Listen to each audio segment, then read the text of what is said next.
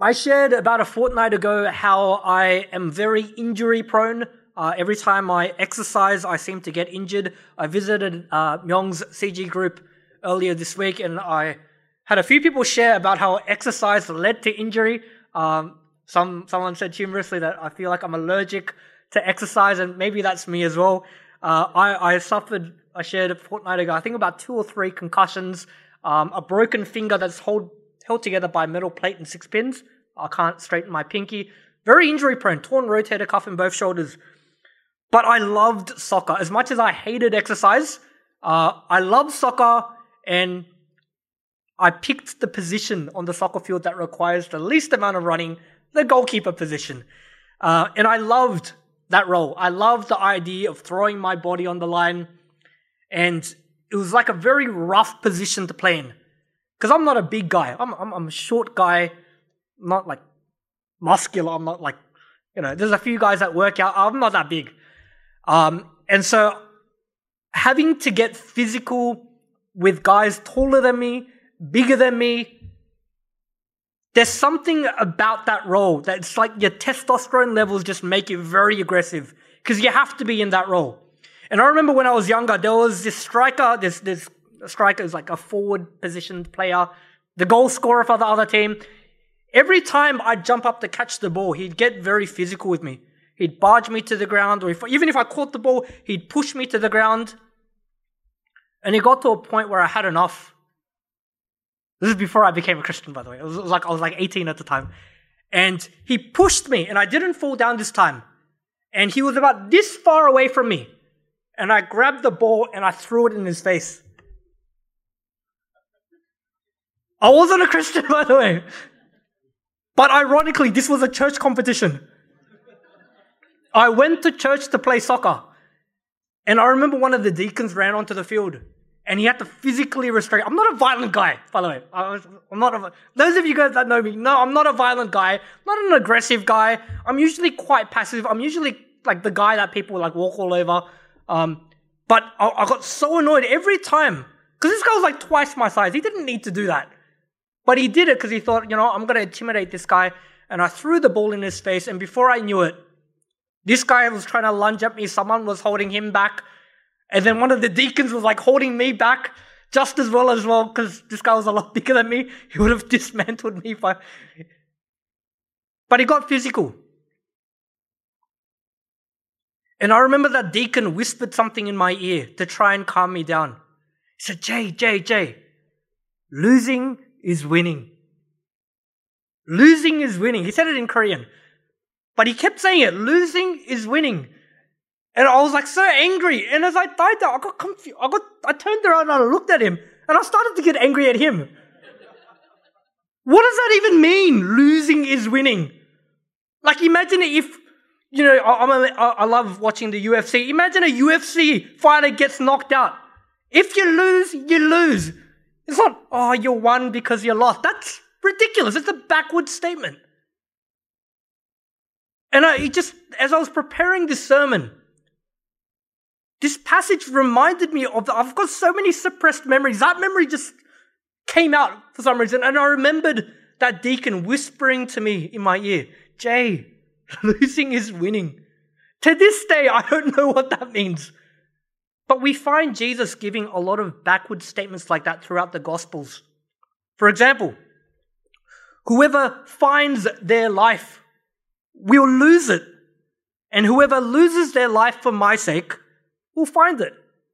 It's a pretty backward statement. Or when I am weak, this is Paul, when I am weak, I am strong. Or for whoever wants to save their life will lose it, but whoever loses their life for me will find it. It's a backward statement. And we find that again in today's passage, and we'll come to that in a moment. But as I mentioned last week, in Mark's gospel, in the last week or so, we reached kind of the halfway point. If up until chapter 9, Mark's gospel, like the first eight or nine chapters, is part one, then from chapter 9 onwards, we're kind of in part two of Mark's gospel. Part one, up until chapter 8, focused on Jesus' ministry in and around Galilee. But from chapter 9 onwards, the, the trajectory of Jesus' ministry, like the destination of where he heads towards, starts to move intentionally towards Jerusalem. Whilst the theology of the first eight chapters is about the kingdom, the latter half of Mark's gospel seems to be focused on the cross and the resurrection. In the first half of Mark's gospel, it's a very public ministry. Remember, there were like tens of thousands of people following Jesus wherever he went. In the latter half of Mark's gospel, you'll find it becomes much more private as Jesus focuses on training his disciples only. It becomes much more scaled down and private. And we see that in today's passage. In the opening two verses, it says, They went on from there and passed through Galilee, and he did not want anyone to know for he was teaching his disciples. So, as Jesus starts his journey towards Jerusalem, the day of his arrest and eventual crucifixion is getting nearer and nearer. And so, Jesus wants to use every remaining minute to train up and equip his disciples. And it seems in this passage, he's using this private time. This is like the one of the rare times that there's not a crowd of people following them. He uses this moment to teach and train his uh, apostles and to explain to them what's coming. Verse 31 The Son of Man, this is him talking to his disciples. The Son of Man is going to be delivered into the hands of men, and they will kill him. And when he is killed, after three days, he will rise. He's repeated this a few times earlier on. But the problem, according to verse 32, was that they didn't understand what this meant.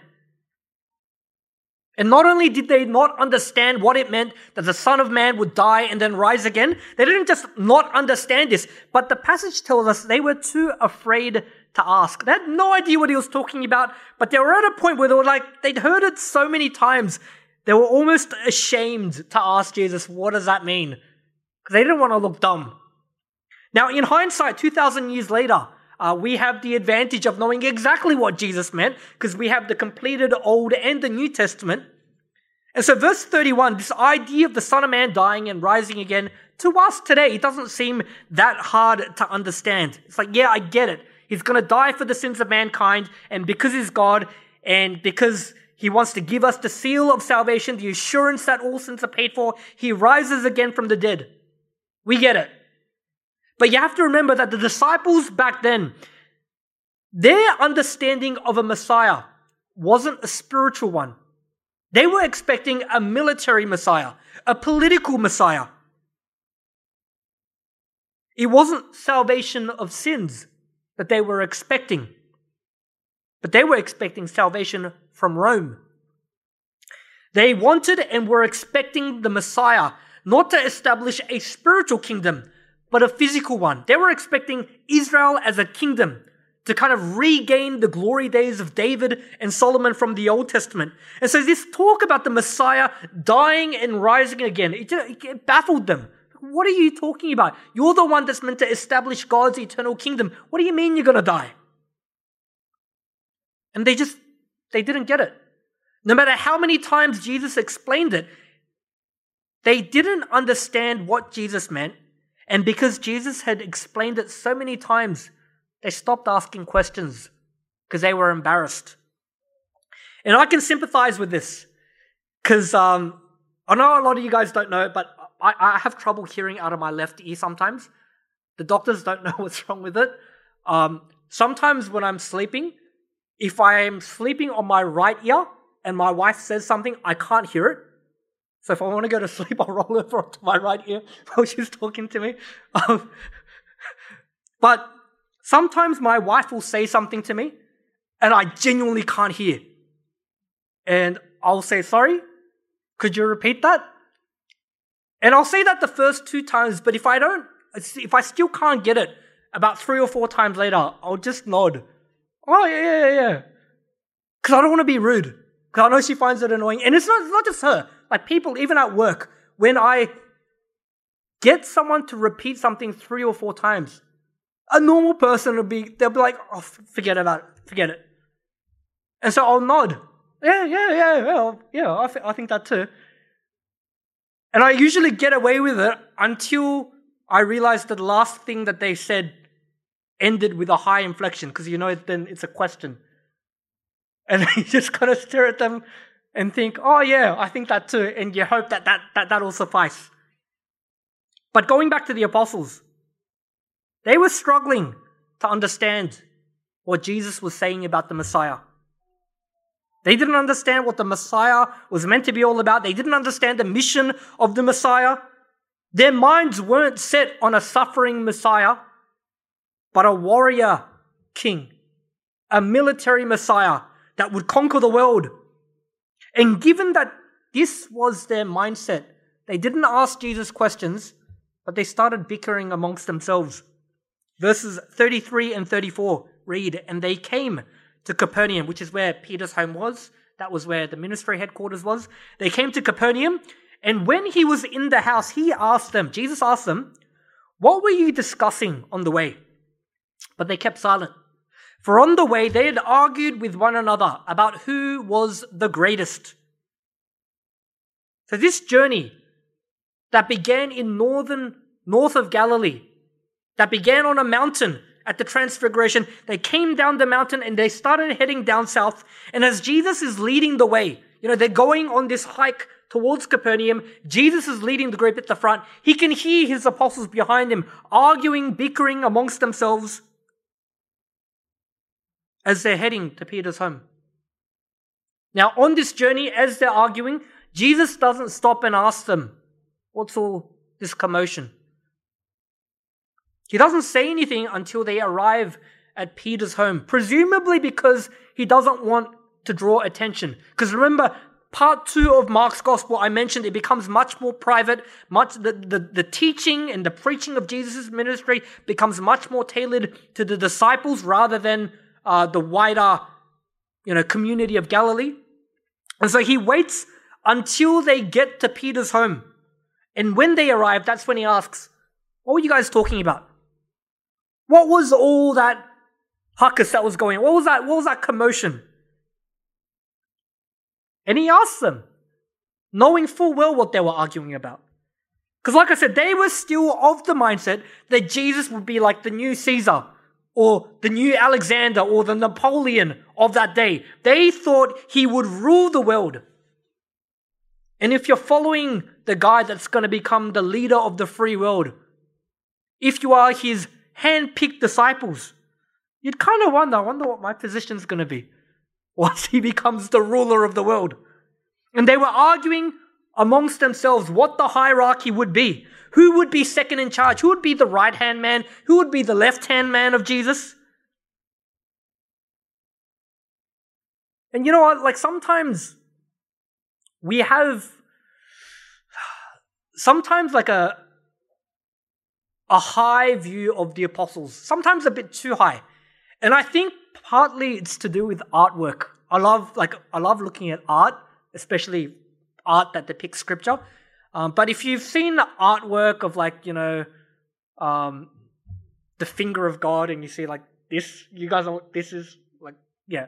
Anyways, uh, and then you see paintings of apostles, or you know, if you go to like a traditional Anglican church or even a Catholic church, the stained glass windows of the apostles, it's usually like them looking into the heavens with their face shining and they've got a halo above their head. And we have this kind of misconception that these are these twelve apostles were a gentle bunch, um, that they were just meek, passive individuals. Not so. If you read throughout the New Testament, you'll find that these apostles were a rough bunch.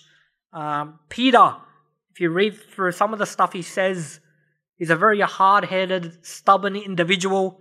Um, James and John, two brothers that the New Testament says their nickname was Boanerges, which literally translates to sons of thunder. Uh, you don't get compared to something like thunder if you've got a gentle personality. Um, and so, bearing this in mind that this was a group of rough individuals, you can imagine the bickering, the insults that they would have hurled at each other. Uh, particularly, I think, from Peter, James, and John, because Peter was the stubborn fisherman, James and John were the sons of thunder.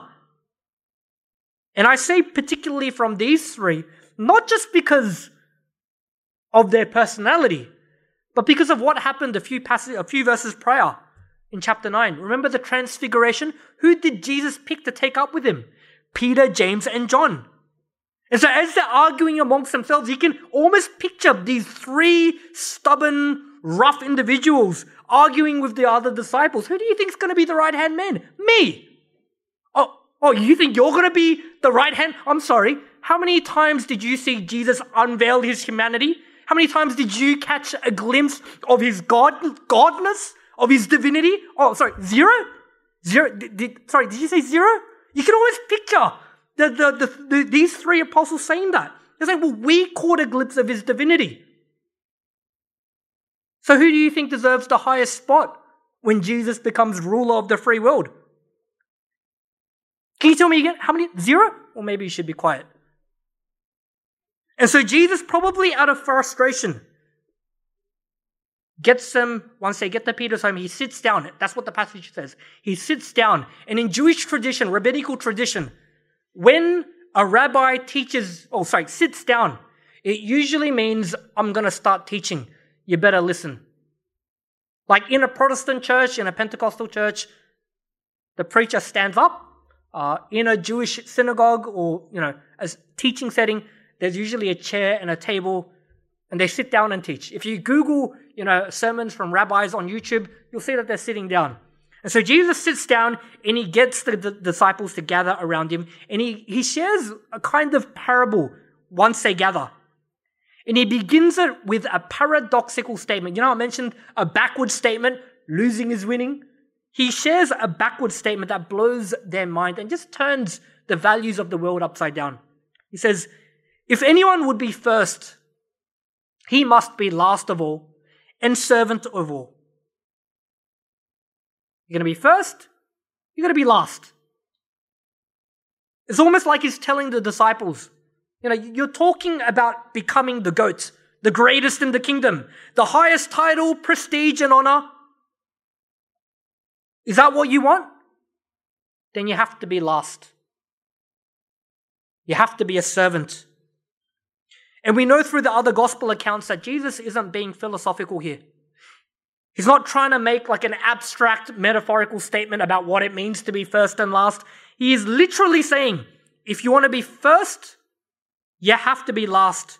And we know this because in John's gospel, we find in chapter 13 that Jesus demonstrates firsthand about what it means to be last because he washes his disciples' feet shortly before he's about to be arrested, tortured, and killed. And when you wash feet back then, in the culture, the Greek Greco Roman culture, the servants and the slaves washed the feet of their master. And it's not like, you know, like you might think, well, washing feet, big deal. But you have to remember back then, the roads, there were no cars. The roads were filthy. How do you think people traveled back then? Horseback, camels, donkeys. What do donkeys do once they eat? They poop. The roads were covered with animal dung, so if you had to travel down a road, you'd be stepping on animal dung. So you'd come home and you'd have your sandals covered in animal dung, and the servant would be the one tasked with hand washing your feet. And Jesus does this for his disciples to show them in order to be first, you have to be last of all and servant of all. But here's the thing, and this might sound controversial. Maybe not. But serving sometimes isn't that hard. Depending on who you're serving. Like, I have a day job three days a week at AIA. Um, but if you have a secular job, you know that it's not hard to serve your boss. It's not hard to, to be a good worker, to get your work done, to be productive. And you work hard because there's an incentive, that next reward, that next promotion, that next pay rise. If you work hard, you know there's an incentive at the end of it. Serving isn't always hard. If my wife asks me to do the dishes or, you know, vacuum the floor, I'll do it. It's not that physically hard. I'm not going to be like a cripple after I vacuum or do the dishes. But Jesus doesn't just want service because he adds a parable, a dimension to what it means to serve.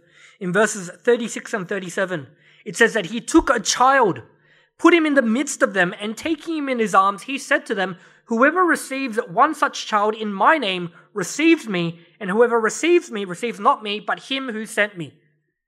Now, I say that Jesus uses this child as a parable.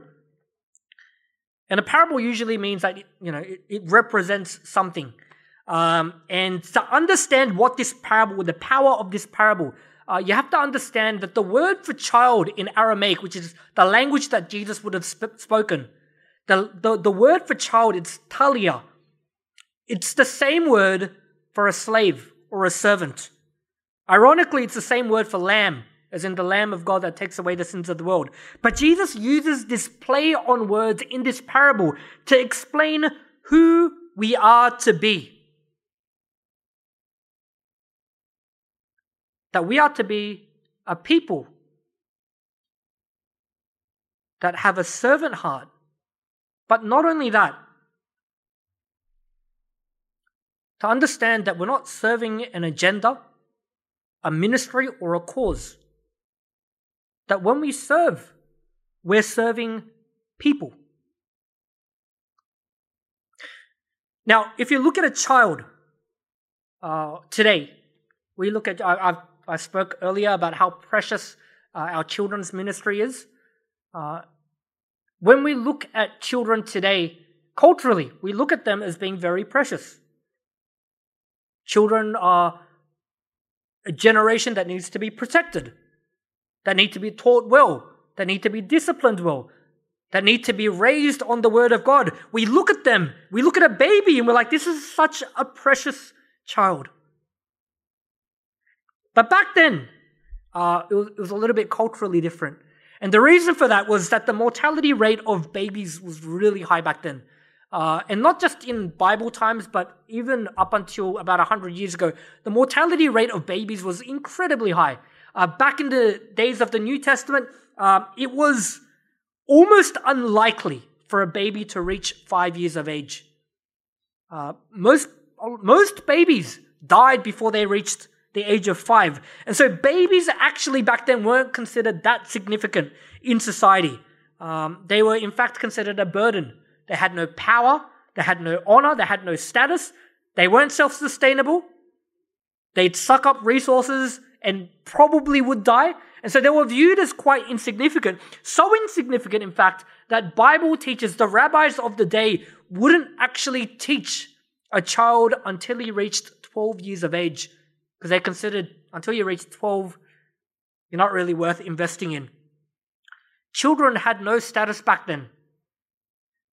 And so, in light of that, Jesus teaches that if anyone would be first, he must be last of all and servant of all. And when he talks about servanthood, he's not just talking about serving upwards, not just about serving your superiors, but serving downwards, serving your inferiors. And if we are to be captive to the word of God, we have to understand that according to Christ, according to the words of Jesus, Servanthood is the true way to firstness. Not first, but first. Number one, firstness in God's eyes. Not just serving our superiors, but being intentional about serving our inferiors. And what's remarkable is that Jesus gives a promise in verse 37. He says, Whoever receives one such child, whoever receives the insignificant, a generation that we think, you know, we, we don't really care about them. Whoever receives these people in my name receives me. And whoever receives me receives not me, but him who sent me. So whoever, whoever receives Talia, this child, this insignificant people group, the servants, the lowest of society, you receive these people, then you receive Christ. This is why when we walk a life of obedience, where we serve other individuals out of selfless and sacrificial love, when you're living in the midst of obedience, have you ever noticed that you feel like this with God? When you're serving other people sacrificially, selflessly, at cost to yourself, you feel like God's right there. Have you ever noticed that when you're serving sacrificially out of love and mercy and showing people grace, have you ever noticed that you pray more intentionally for that person? You start to be more intentional about desiring to know God's heart, how to move, how to act, how to better serve, how to better live a life of love, grace, and mercy. Why is that? Well, one of the reasons is because Jesus says that's how it's going to work. But the reason it works is because this insignificant individual is an individual that is made in the image of the Most High God. Whether society deems them significant or insignificant, whether you come to church and think like they're not that important, you have to understand that this person is a, a person made in the image of God, and because they're made in the image of God, they are designed to be the object of our service, our love, our grace, our mercy, our time. We had a vision team meeting on Friday, and not to single out the first year uni students, but we are constantly thinking about you. Not to make it awkward. Okay, I made it awkward. But we are thinking about you. We are constantly in prayer for you. There are people constantly in prayer for you. We want the best for you. And you know what? These words that Jesus shared the first must be last, the last must last will be first. Um, you know, whoever wants to be first must be last of all and servant of all. This idea of receiving the insignificant generation to receive Christ, this must have been stirring for the apostles, and particularly for the apostle John, because he begins a dialogue with Jesus in the very next verses from verses 38 to 41. You know, a lot of people think that verses 38 onwards is just a separate conversation that happens later on. But verses 38 to 41, I'll read it. It says, John said to him, Teacher, we saw someone casting out demons in your name, and we tried to stop him because he was not following us. But Jesus said, Do not stop him. For one, or for no one who does a mighty work in my name will be able to soon afterward speak evil of me. For the one who is not against us is for us. For truly I say to you, whoever gives you a cup of water to drink because you belong to Christ will by no means lose his reward. Now, like I said, a lot of people read these, this conversation between John and Jesus and think it's a conversation that happened later on. And they think that this is an example of John snitching on people, like dobbing on this guy. Jesus, this guy is not of us. Not of us. Sorry, my hands. It's not of us. We need, we need to stop this guy. People think that John was snitching on this guy. I personally don't think that's what's going on here. I actually think that Jesus was listening to the words of Jesus in the preceding verses that we have to receive everyone as an image bearer of God. And I genuinely think that the Holy Spirit convicted his heart and brought him to a place of repentance. And so I don't think it's a case of John snitching. I think it's a case of John repenting and confessing before Christ. Because he's just heard that we're meant to serve the servant. We're meant to receive everyone like as if we're receiving Christ. I think he felt guilt after hearing Jesus' teaching about the way he and the apostles had treated this man. Because he was this man casting out demons, doing kingdom work in the name of Jesus. He wasn't blaspheming, blaspheming Jesus. He wasn't opposing Jesus. And yet the apostles rebuked him. Why did they rebuke him? Well, John confesses this to Jesus. He says, We rebuked him not because he wasn't a believer, but because he, he wasn't an apostle. He wasn't one of us. He wasn't part of our inner circle. In their eyes, John realized that they saw that this man, they, they, they reached this erroneous conclusion that this man doesn't have equal status to us or greater status to us, and therefore we're going to tell him to stop and desist. And John, having just heard this brief parable teaching from Jesus, felt a heavy conviction and he confesses to Jesus, This is what we did to this guy. And Jesus concludes the passage by rebuking, correcting John and the apostles, and stressing for unity amongst his kingdom. And that's how the passage ends. You know what's crazy about my sermons is that every week I make the word count shorter and shorter, but the length doesn't seem to change. I am trying so hard, but we've got only one application and one point I want to conclude on, and that is that Christ desires a heart of service. Christ desires a heart of service. It's not a surprising point based off what we just went to went through. But um, I love listening to stand-up comedians. And there is one comedian, I'd never heard of him before. Uh, his name was Ronnie Chieng, I think his name is. Some of you guys might know. Um, but he was doing this little bit about tiger mums and tiger dads. If you're Asian, you know a lot of Asian parents are tiger mums and tiger dads. It's like a stereotype. Uh, I grew up in a household where my mum was quite the tiger mum. Uh, she made me read like every book. She made, once I read all the books in the children like children's section of the library, she gave me a dictionary and said, "Start reading from A to Z." Um, and I was like, "Oh, this is boring." Then she gave me an encyclopedia, the A of the like back when encyclopedias were a thing, and she like read from A. And I remember I read like aardvark.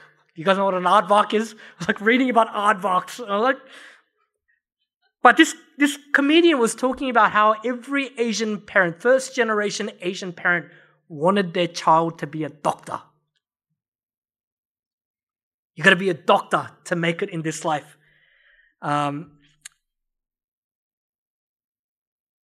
but he makes an interesting observation about the desires of their parents wanting their child to be a doctor. Because it's a noble profession, isn't it? A doctor. You're helping people that are sick to get them better. If they're unwell, get them to a place where their body is just physically restored. But he makes a, a, humorous observation that for Asian parents, serving and helping people is like at the bottom of the list of reasons why they want their kid to become a doctor.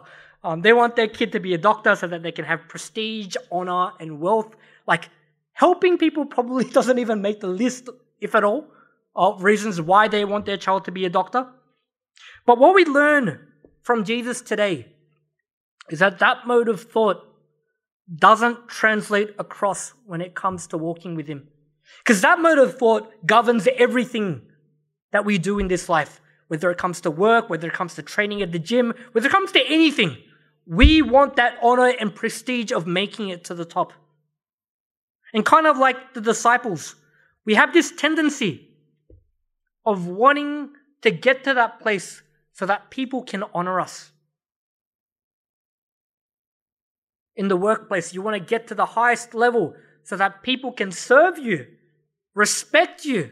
Because, oh, look at, look at how far that guy got. That, guy, that guy's just, that guy's a genius. We want to be able to say, made it to the top because we want to be served. We want that honor and prestige. And at previous churches, uh, I've encountered people who had that mindset embedded even in the way they did church. And maybe this is some of you, where I would go up to them and I would say, Do you want to serve in this? We've got these areas where we're recruiting, you want to serve? And they would say, You know what? I'm here to just attend church so I can be served. And as people serve me and I grow and I become closer to God, then, you know, maybe in a year or so, I'll think about serving. Um, but Jesus flips that mode of thought on its head with this paradoxical statement if anyone would be first, he must be last of all, and not just last, but servant of all. Jesus says, You want to be first in God's eyes? Then be a servant. Serve. You want to be close to God? You want to receive Christ? You want to receive intimacy? Then serve. But you know what? Even in an act of service, it's easy for service to become selfish. Because it can be about my gain. Like I mentioned earlier, serving, working hard in the workplace. The end goal of that could just be my gain rather than God's glory. That next promotion, that next pay rise. And that's why Jesus follows that paradoxical statement with this parable using the child. Whoever receives one such child, or talia, in my name receives me, and whoever receives me receives not me, but him who sent me. Whoever receives one such child who sees the insignificant people group and receives them, they receive me. Why? Because ministry and church isn't about serving a generic ident- entity. When it comes to serving in all aspects of God's kingdom, we are serving people. And Christ calls us to receive people in His name. This means that it's not just a mindless action. But when we look to the generation of children in FLM Kids Connect, we see them as precious. We understand that they need to be served, and I'm an individual that has capacity to serve, and I'm built to serve. They are built in the image of God and designed to be the object of my service, love, mercy, grace, my time, my sacrifice. And I'm an individual that God has equipped to fill that position. And we can't be impartial about it. We can't look at this people group and think, you know what? Not for me. I'm, not trying to shame people into serving in Kids Connect. It could be anyone. It could be someone that you see at church that you might think is a bit weird. Think, you know what? This is an individual that's made in the image of God. And this person, I'm going to be intentional about praying for them and making them the object of my time, my love, my grace, my sacrifice. Doesn't matter who it is. I'm weird. You guys know I'm weird. And so I'm going to conclude today's sermon by reading a passage from Matthew's Gospel. Um, and it comes from Matthew 25, verses 34 to 40. And it says, Then the king, this is the words of Jesus, then the king will say to those on his right, Come, you who are blessed by my Father, inherit the kingdom prepared for you from the foundation of the world.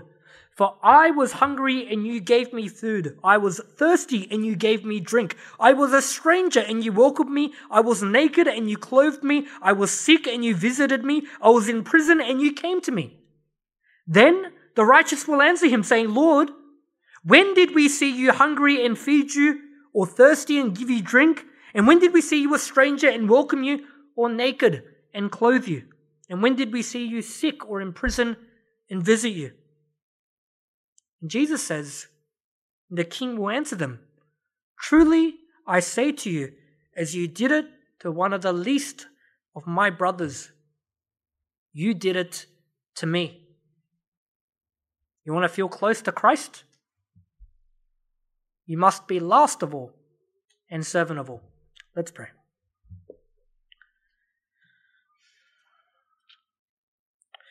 Father, so often it's easy to try and fuse the ideologies of the world, the thought process of the world, and try to fuse that with the kingdom of God. Uh, but so often when we come to the Gospels and we open the scriptures and hear you speak, we see a backward statement that, that just seems to flip that mode of thought on its head. And sometimes we need the Holy Spirit to bring us to a, a place of conviction. Because many times we do have it backwards out of pride. We think we know what's best for the kingdom. We think we know what's best in how to, to, to push a ministry forward. But Lord, even if it it is backwards to what the world says, even if it is backwards to what the world says is the recipe for success, Lord, let us be a people that would rather fail and be obedient to your word rather than to su- succeed in a secular sense and be dis- disobedient. And so, Lord, we pray that as we unpackage today's passage about the first being last, the last being first, about this call to be the, a servant of all, to receive a talia, a child or a servant in your name, a neglected people group in your name. Lord, we pray that this would translate into the way we do church, the way we worship, and the way we live our daily lives. That it's not about getting to the top, but living the life of a humble servant as Christ demonstrated to us. And if it means killing our name, destroying our pride, and just fasting and begging to be drowned with the spirit of humility, Lord, we ask this in Jesus' name. Amen. Uh, we're going to enter into a time of offering now. Um, so the electronic details are on the screen. Um, so please give as God compels your heart. I believe the Old Testament sets a healthy standard of tithing. Uh, it does set a standard of 10%. And I don't think it's prescriptive. I don't think it's like a, a, a rule, a hard and fast rule across the board. Um, but the Old Testament does give us healthy principles uh, upon which we should shape our walk with the Lord Jesus. So I'll give you a moment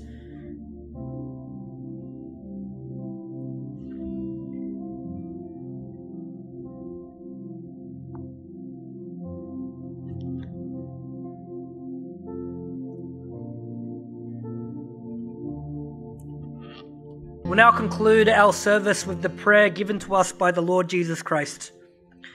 Our Father who art in heaven, hallowed be your name. Your kingdom come, your will be done on earth as it is in heaven. Give us this day our daily bread, and forgive us our sins as we forgive those who sin against us. And lead us not into temptation, but deliver us from evil. For the kingdom, and the power, and the glory are yours, now and forever. Amen. Have a great week, everyone.